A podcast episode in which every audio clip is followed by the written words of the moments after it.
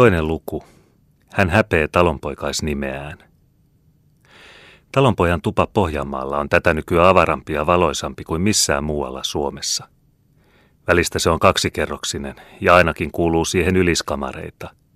Usein ovat ikkunat kolme ruutua korkeat. Maalattu on se melkein aina, tavallisesti punaiseksi. Joskus nurkat ja ikkunanpielet ovat valkeat, välistä ovat ulkoseinät myöskin keltaiset. Rakennustapa todistaa puusepän taitoa ja varallisuutta, johon tulee lisäksi, että pohjalainen ei koskaan rakenna niin suuria ja tiheitä kyliä kuin hämäläinen ja Turun seutulainen, mutta ei myöskään muulloin kuin hätätilassa muuta muista ihmisistä niin erilleen kuin Savossa ja Karjalassa on tapana. Tämän kertomuksemme aikana olivat savupirtit vielä yleisesti käytännössä suomalaisen rahvaan keskuudessa. Ainoastaan ruotsalaiset talonpojat käyttivät oikeita tulensijoja ja savutorvia – mutta jo silloin nähtiin Pohjanmaan rantapitäjissä jokunen uuden aikaisempi, ruotsalaisten naapurien malliin rakennettu tupa. Nuo äsken perustetut kaupungit, jotka houkuttelivat ylimaiden asukkaita rantamaille, alkoivat jo totuttaa suurempiin mukavuuksiin. Ja kutava rakkaampi talonpoika oli, sitä pikemmin muuttui sekä hän että hänen asuntonsa siistimmän näköiseksi. Ei tosin sitä ylellisyyttä, jota vastaan 1600-luvulla julkaistiin erityinen asetus ja jota sen avulla koetettiin kaikin tavoin hävittää, ollut muualla kuin aatelisten tiloilla ja Turun porvaripohattain kodeissa. Mutta talonpojankin tuopissa kuohui jo kotitekoinen olut, ja Hollannin herkkuhöysteitä oli hänen kaapissaan juhlallisempien hetkien varalle. Sen jälkeen kuin Nuijasodan tulipalot olivat hävittäneet savupirtit Isonkyrön kirkonkylästä, nähtiin siellä ruotsalainen ja suomalainen rakennustapa rinnakkain hyvässä sovussa edustettuina. Perttilän talo, joka oli kylän suurimpia ja rikkaimpia, oli rakennettu uuden tavan mukaan. Siinä oli eteinen ja porstua sekä kaksi kamaria suuren tuvan takana, joista toinen oli isäntää ja toinen hänen tytärtään varten. Muu taloväki asui enimmäkseen tuvassa, mutta kesän aikaan nukkuivat nuoremmat ulkosalla luhdeissa ja liitereissä – Siihen aikaan ei ollut vielä tuota suurta, siniseksi ja punaiseksi maalattua seinäkellokaappia, joka tätä nykyään on jokaisen varakkaamman talon paras koristus. Iso, penkkien ympäröimä, höylätty pöytä, jonka päässä on isännän kunniaistuin, oli asetettu sisäseinälle ovea vastapäätä. Päivä oli puolisissa ja vellipata porisi liedellä. Tupa oli vielä melkein tyhjä. Kissa vaan kehräsi penkillä. 14-vuotias tyttö hämmenteli pataa – ja meri istui käsitöitä tehden takalluona. Meriparka oli tointunut, mutta oli vielä kalpea. Hänen pitkä keltainen tukkansa aalto oli vapaasti puoleksi paljailla olkapäillä. Hän katsahti tuon tuostakin arasti ovenpäin, niin kuin olisi joka hetki pelännyt isän astuvan sisään. Ja sillä välin tarkasteli hän työtään. Hän neuloi kaunista kirjavaa vyötä ja lauloi sitä tehdessään vanhaa ruotsalaista runoa. Vyön minä neulon kirjavan, sen lemmikilleni lahjoitan. Sodastansa kun saapuvi hän, luo tulevi oman ystävän. On jo sanottu, ettei Meri ollut nuori. Niissä juovissa, joita kärsimykset olivat uurtaneet hänen ennen hienoille poskilleen, näkyi monivuotisten surujen jälkiä. Mutta tällä hetkellä, kun hän katseli vyötä, kuvastui hänen kasvoillaan melkein lapsellinen tyytyväisyys. Työn näkyi hänen mieltään ilahuttavan, ja se ystävä, josta hän lauloi, oli nähtävästi hänelle rakas. Elämä Ankaran isän luona ei suuria iloja tarjonnut, mutta kun hän katseli vyötään, näytti sen kirjavissa silmukoissa olevan kätkettynä koko tulevaisuus iloa ja onnea. Tätä vyötää varten hän eli. Se oli hänelle sama kuin hänen ainoan riemunsa muisteleminen, muisto hänen pojastaan. Ja taas kuultiin hänen laulavan. Ja helmiä siihen mä siroitan, iloksi armaani ainoan. Vertoa sillessä löydä et, vaik kuninkaan hovista hakenet. Samassa astuivat sisään Perttilä ja Larsson ja heidän jäljessään kaikki muu työväki. Vanhan isännän katse oli synkkä. Hän ei voinut salata itseltään, että Larssonin ennustukset tuntuivat hyvinkin todenmukaisilta. Hänen pojastaanko tulisi herra. Se mahdollisuus, joka hänen silmissään oli häväistys, ei ollut tähän saakka johtunut hänen mieleensäkään. Meri oli juuri laulunsa lopettanut. Nopeasti kätki hän isän sisään astuessa vyönsä esiliinan alle mutta vanhuksen epäluuloinen silmä oli jo päässyt salaisuuden perille. Istutko taas siinä haaveissasi tyhjän toimittaja, sen sijaan, että ammentaisit velliä kuppeihin, ärjäisi hän. Mitä sinulla on esiliinassasi? Näytä se tänne. Merin täytyi kaikkien katseltavaksi vetää esiin tekeillä oleva vyönsä, rakkain salaisuutensa. Isä tarkasteli sitä hetken aikaa ylenkatseellisesti. Sitten repäisi hän sen kahtia ja heitti pala tuunintaa. Olen sanonut sinulle jo monta kertaa, sanoi hän tylysti, ettei rehellisen talonpoikaisnaisen tarvitse puuttua herrain hetaleihin. Lukekaamme pöytärukous. Ja vanhus pani kätensä ristiin vanhan tavan mukaan, ja kaikki muu väki teki samalla lailla. Mutta ennen kuin rukous tuli kenenkään huulille, astui Larsson keskelle lattiaa. Hänen muuten hyvän tahtoiset kasvonsa liekehtivät vihasta, ja hänen äänensä rehellinen, suoramielinen sointu esti ketään nauramasta hänen pienelle pyöreälle vartalolleen. Hävetä saisit, Perttilä, sanoi hän päättävästi. Hävetä saisit häpäisemästä omaa tytärtäsi kaiken joukon nähden. Niin kuin orja tekee hän yöt ja päivät työtä enemmän kuin kukaan meistä muista, ja kuitenkin sanot sinä häntä tyhjän toimittajaksi. Sinä. Sen sanon minä sinulle vasten naamaasi, niin isäntä kuin oletkin, ja vaikka itse olisi kerjäläistä parempi, jos minulta leipäsi kieltäisit. Ettei sinunlaisesi sydämetön isä ansaitse niin hellää ja hyvää tytärtä kuin meri on. Ja ennen kuin minä rupean tätä kurjuutta katselemaan aamusta iltaan, lähden minä koko talosta palastani mieron tiellä kerjäämään mutta sinä saat vastata Herran edessä lapsistasi. Lue nyt ruokalukusi, jos voit, ja syö, jos maittaa. Hyvästi, Perttilä. Minä en kestä kauemmin elämää tässä talossa. Ettäkää pellolle tuo niskuri, joka uskaltaa isäntäänsä vastustaa, huusi Perttilä tavattoman kiukkuisesti. Ei kukaan liikahtanut paikaltaan. Ensi kerran tapahtui se, ettei vanhan talonpoikaiskuninkaan käskyä toteltu. Hyvä isäntä, alkoi vanhin rengeistä. Kyllä se on niin, että me ja kaikki muut katsomme, että Larsson, voimakas korvapuusti oikaisi puhujan pitkäkseen maahan, ennen kuin hän oli ehtinyt sanoa loppuun sanottavansa. Turhan tarjoutui Larsson mielisuosiolla talosta lähtemään. Turhan yritti merisovittaa riitaa. Niin suuri oli tämän kansan oikeudentunto, että he kaikki ilman mitään ennen tekemänsä sopimusta, kysymättä neuvoa muilta kuin omalta vakaumukseltaan, miehissä nousivat isäntänsä harjoittamaa sortoa vastaan. Neljätoista kiukustunutta jäntevää miestä seisoi siinä vihastunutta Perttilää vastaan. Olisipa hän vielä kohottanut kätensä, niin he olisivat jo ikinä lähteneet hänen palveluksestaan. Ehkäpä salvanneet hänet pieneen kamariin vihansa haiduttamaan. Sillä kuta pohjoisempana suomalainen talonpoika asuu, sitä arempi hän on selkänahastaan. Perttilä tunsi väkensä ja älysi heti, että hän kiivauksissaan oli tehnyt tyhmyyksiä. Hän mietti jo keinoa, miten pääsisi pulasta, tarvitsematta sen enempää nöyrtyä. Mitä te oikeastaan tahdotte? kysyi hän jälleen tyyntyneenä. Miehet katselivat toisiaan. Isäntä on väärässä, sanoi viimein mua rohkeammista. Isäntä on loukannut meriä syyttömästi. Isäntä on käskenyt heittää Larssonin pellolle ja lyönyt Simoa.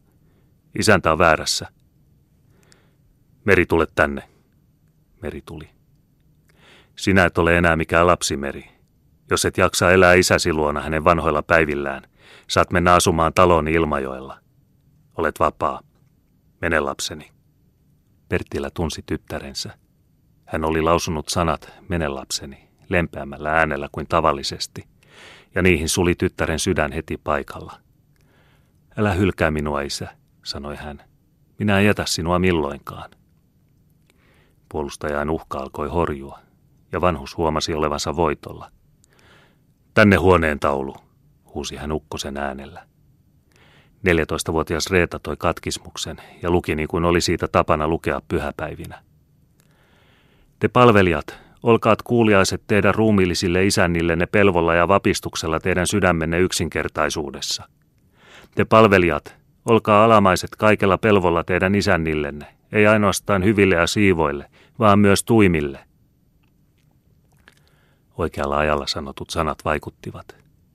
Elettiin vielä niitä aikoja, jolloin isännän ja isän valtaa pidettiin pyhänä, ja jolloin toinen niin kuin toinenkin olivat, ei vain nimellisesti, vaan myöskin tosiasiassa, valta Jumalan armosta. Nuo tutut, pienuudesta pitäen mieleen istutetut sanat, vanhuksen käskevä varmuus ja merin antama esimerkki täydellisestä nöyrtymisestä isän vallan alle, olivat omansa lannistamaan noita äsken kapinallisia mieliä niin, vastustus samassa oli murrettu. Pöytäluku luettiin. Kukin istahti nurkumatta paikalleen. Ainoastaan vanha ukko Larsson seisoi vielä synkkänä ja epäilevänä käsi overivassa. Silloin lensi yhtäkkiä ovi selälleen ja vieras mies astui pirttiin. Tulija oli parrakas sotamies, päässään leveä, komealla kotkansulalla koristettu leirilakki. Hänen asettakkinsa oli keltaisesta villavaatteesta ja kupeellaan oli hänellä pitkä miekka sekä kädessä nuijapäinen keppi. Kengät olivat matalavartiset, leveäsuiset anturat. Se on onni tuo sotamiehen onni, huusi hän iloisesti. Minähän tulen kuin kutsuttuna. Jumalan rauhatalonpojat, väistykääpä vähäsen. Olen nälkäinen kuin munkki messutessaan, enkä jaksa tässä kirotussa kuumuudessa enää pappilaan asti. Onko teillä olutta? Vanhuksen mieli kuohahti jo, vaikka pinta pysyikin vielä tyynenä. Hän kohosi jo puoleksi istuimeltaan, mutta istuutui jälleen. Istu kuoma, sanoi hän hiljaisesti. Aaron Perttilän pöydässä lienee sijaa kuokkavieraillekin. Vai niin, jatkoi sotamies, joka nähtävästi oli tottunut pitäytymään esillä. Vai sinä olet se Perttilä? Se ilauttaa minua, toveri. Kunnia kunniasta, minä voin hauskuuttaa mieltäsi sillä, että olen Pentti Ristonpoika Limingasta, kersantti hänen majesteettinsa urhollisessa pohjalaisessa ratsuväessä ja lähetettynä tänne pitämään silmällä sotamiesten ottoa. Vähän enemmän olutta tuoppiin, tytöt. No no, älkää pelästykö piikaseni, en minä pure. Perttilä, jatkoi hän suu ruokaa täynnä. Mitä helvettiä? Oletko sinä, talonpoika, se luutnantti Berttelin isä? En tunne sitä nimeä, vastasi vanha isäntä, suuttuneena sotamiehen julkeasta käytöksestä. Oletko hulluukko? Sinäkö et muka tuntisi Kustaa Bertteliä, jota puoli vuotta sitten vielä kutsuttiin Perttiläksi? Poikani, poikani, vaikeroi vanhus sydäntä särkevällä äänellä. Minä onneton isä. Hän häpee talonpoikaisnimeään. Talonpoikaisnimeään, kertoi iloinen kersantti, silmät suurina kummastuksesta, ja räjähtäen niin isoon nauruun, että tuoppi tanssi hänen edessään pöydällä. Onko teilläkin nimiä, moukat? No silloinen minä huolin nimistä minä. Oletpa sinä kunnon velikultaukko. Sano minulle, mitä sinäkin teet nimellä. Ja noin puhuessaan katseli vieras talon isäntää niin poikamaisella röyhkeydellä, että loukkaus hänen sanoissaan tuntui paljon pienemmältä kuin olisi muuten tuntunut. Vanha Perttilä ei ollut häntä kuulevinaankaan. Minä mieletön, kun lähetin luotani parrattoman poikasen ja luulin miehen lähettäneeni, lisäsi hän synkästi itsekseen. Kersantti, joka luultavasti oli ottanut muutamia matkanaukkuja jo ennen taloon tuloaankin ja nyt oli kaatanut olutta entisen päälle, ei tahtonut hellittää hyvää puheenainetta. Älä murjota ukkoseni, jatkoi hän samaan tapaan. Te talonpojat elelette niin paljon härkää ja lammasten parissa, että teistä itsestännekin viimein tulee paksupäitä. Jos olisit hiukan kohteliaampi kuin olet, lähettäisit jonkun sievän tytön tyllykän täyttämään tuoppini, josta jo pohja paistaa. Se on niin tyhjä kuin sinun oma kallosi. Mutta te nauristurvat, ette ymmärrä, mikä kunnia teille tapahtuu, kun kuninkaan kersantti alentuu olemaan vieraananne. Tiedä sinä ukkorähjä, että sotamies on tähän aikaan herra. Hänellä on nimi, joka joltakin helähtää, sillä hänellä on miekka, joka helähtää. Mutta te vetoherrat, teillä on vain puuroa päässä ja nauris rinnassa. Maljasiukko, urhollisen luutnantti Berttelin terveydeksi. Etkö tahdo juoda rehellisen ritarin maljaa? Huuti hävytön ja oman arvonsa tunnossa uskalsi kersantti lyödä nyrkkinsä pöytään niin, että lautaset tanssivat ja kömpelöt puuvaditkin olivat vähällä hypätä lattialle täysineen päivineen. Ensimmäinen vaikutus tästä raasta pilanteosta oli se, että kuusi tai kahdeksan miestä karkasi pystyyn istuttaakseen kouraan tuntuvalla tavalla kutsumattomaan vieraaseen kunnioitusta talonpojan nimeä kohtaan. Mutta vanha Perttilä ennätti ennen. Ulkonaisesti rauhallisen näköisenä oli hän noussut seisoalleen, Läheni kersanttia vakavin askelin ja tarttui sanakaan sanomatta häntä vasemmalla kädellä niskaan ja oikealla selkään. Nosti hänet penkiltä, kantoi ovelle ja nakkasi Pentti Ristonpojan suinpäin rikkatunkiolle rappusten eteen. Niin ällistynyt oli iloinen kersantti, että hän tuskin älysi kohottaa jäntevät kätensä vastarintaan. Silloin jos hän olisi sen tehnyt, hänen 70-vuotias vastustajansa tuskin olisi päässyt voitolle epätasaisessa ottelussa. Mene, huusi Perttilä hänen jälkeensä, ja pidä se, minkä sait muistonasi Isonkyrön talonpojista. Ei mikään vaikuta luonnonlapseen niin voimakkaasti kuin häikäilemätön rohkeus ja ruumiillinen voima. Kun vanhus palasi tupaan, osoitti hänen väkensä hänelle suosiotaan, jopa ihastustaankin. Unhotettu oli tuo hetkellinen epäsopu, joka äsken oli tehnyt vihamiehet isännästä ja palvelijoista. Kilpailu Auran ja Miekan välillä on yhtä vanha kuin maailma, Nuijasota, joka oli syntynyt tästä kilpailusta ja melkoisesti sitä kiihoittanut, oli vielä tuoreessa muistissa. Nämä talonpojat, joiden itsenäisyys ei, niin kuin monen muun heidän maanmiehensä, koskaan ollut taipunut hovin herrojen ikeen alle, iloitsivat nähdessään, että heidän arvoaan ja oikeuttaan puolustettiin sotamiehen ylpeyttä vastaan. He unohtivat, että ennen pitkää monen heistä ehkä täytyisi pukeutua sotatakkiin ja taistella isänmaan puolesta. Vanha talonpoikaispäällikkökin oli onnistuneesta teostaan iloissaan, unohtanut synkkämielisyytensä. Kerrankin pitkien aikojen perästä nähtiin hymy hänen huulillaan, ja kun ateria oli syöty, alkoi hän kertoa joukolleen vanhoja seikkailujaan. En koskaan unohda, kuinka me löylytimme sitä vanhaa lurjusta Abrahami Melkiorin poikaa, joka täällä kyrössä vangitutti parhaat talonpoikamme ja pieksetti niitä kuin pahantekijöitä. 50 huovin kanssa oli hän vetäytynyt pohjoiseen päin. Oli talvista aikaa. Hän oli hieno herra, sai nuhayskän pakkasessa ja ajoi käärittynä komeaan sudennahkaturkkiin. Kun hän lähestyi Kokkolan kirkkoa, paneusimme me väijyksiin katajikkoon, Karkasimme kuin jehut hänen päällensä ja löimme kuoliaaksi kaksi kolmatta hänen huoveistaan, ja hänet itsensä peittosimme me mustelmille. Mutta joka kerta, kuin hän näki lyönnin tulevan, veti hän sudennahkan korvilleen, niin ettei siinä kelmissä mikään tuntunut. Odotahan sanoi Limingan Hannu Krankka, joka meitä johti. Se susi täytyy meidän nylkeä. Ja sen sanottua löylytti hän Abrahamia niin tuimasti, että sen täytyi heittää komea turkkinsa – Krankalla ei ollut muuta kuin pusero parempaa vaatetta päällään, ja kylmä oli, että kivet halkeilivat. Ja niin arveli mies, että turkki oli hyvä olemassa, ja heitti sen huomaamattamme omille hartioilleen. Mutta kun oli hämärä, niin emme me muut hoksanneet, että Krankalla oli herran turkki päällään, vaan aloimme vereksi voimin taas pölyttää samaa turkkia, jota ennenkin olimme tottuneet pölyttämään. Ja varma on, että löyly siinä sähähteli Krankan kiukaista, mutta Abrahami Melkiorin poika virkosi Turkista päästyä ja juoksi nuttusillaan kaksi peninkulmaa Huusan taloon. Siellä sitoi hänet Kokkolan Jaakko ja konna vietiin Tukholmaan. Kauan ei hänen tarvinnut surra sudennahkaansa, sillä ennen pitkää herttua erotti häneltä pään hartioista, sanoi Larsson, joka kernaasti puolusti Flemingiä ja hänen miehiään. Olkoon, että sillä kertaa olittekin voitolla. Yksitoista huovia oli jäänyt henkiin, vaikka olivat kuolluksissa olevinaan. Ne teriisuitte alastomiksi. Keskiyön aikana köntivät nuo puoleksi paleltuneet lukkarin taloon ja pääsivät huoneeseen. Mutta aamulla tahdoitte te pistää heidät elävältä jään alle, niin kuin teitte Urojoella. Susia olitte, ettekä ihmisiä. Jokihan oli niin matala, että teidän täytyi hangoilla työntää miehet avantoon, ja kun eivät tahtoneet sinne mennä, löivät naisenne heitä vesiämpäreillä päähän. Pidä suusi, Larsson, sinä et tiedä mitä kaikkea suitian Klaus teki, vastasi Perttilä vihaisesti. En sano mitään kaikista niistä, joita hän ja hänen miehensä tappoivat ja kiruttivat. Mutta muistatko Severi Sipin poikaa Sorsankoskella? Saarettuaan talonpojat käski hän henkisoturinsa piilulla mestata heidät yksitellen. Mutta mies ei jaksanut katkaista kaulaa useammalta kuin 24 ja pyysi herran itsensä jatkamaan.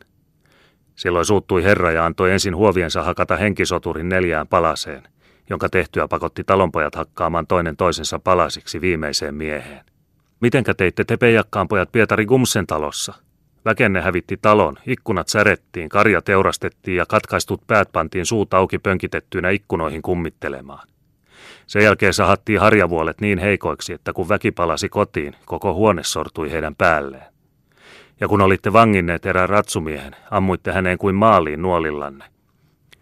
Ei kannata sinun puolustaa suitian Klausta – Muistatko sen naisen, jonka luo eräs akseli kurjen ratsumiehistä tuli ja tappoi häneltä lapsen äidin omain silmäin edessä? Sitä ei äiti parka voinut sietää, vaan tarttui keskenkasvuisen tyttönsä kanssa juopunutta miestä vyötäisiin, löi häntä korennolla otsaa ja pisti sitten pyörtyneen miehen avantoon. Mutta sitten tuli Klaus herra ja hakkautti saman naisen keskeltä kahtia. Se on tyhjää puhetta, jota ei kukaan ole todeksi näyttänyt, virkkoi Larsson jurosti. Kuolleet vaikenevat kuin siivot lapset. Ne viisi tuhatta, jotka tapettiin Ilmajoella, eivät hiiskahdakaan. Olisit sen sijaan, että teet Kersantille väkivaltaa, kysynyt häneltä uutisia sekä omasta pojastasi että minun pojastani, virkkoi Larsson, päästäkseen tuosta ainaisesta riidan aiheesta, onnettomasta nuijasodasta. Niin, sinä olet oikeassa. Minun täytyy saada lisätietoja pojistamme ja sodasta. Huomenna matkustan Vaasaan. Tuleeko hän kohta takaisin? kysyi Meri aralla äänellä. Kustaako? Saatane häntä vartoa, sanoi isä suuttuneella äänellä. Hänestä hän on tullut herra. Hän häpee vanhaa isäänsä. Hän häpee talonpoikaisnimeään.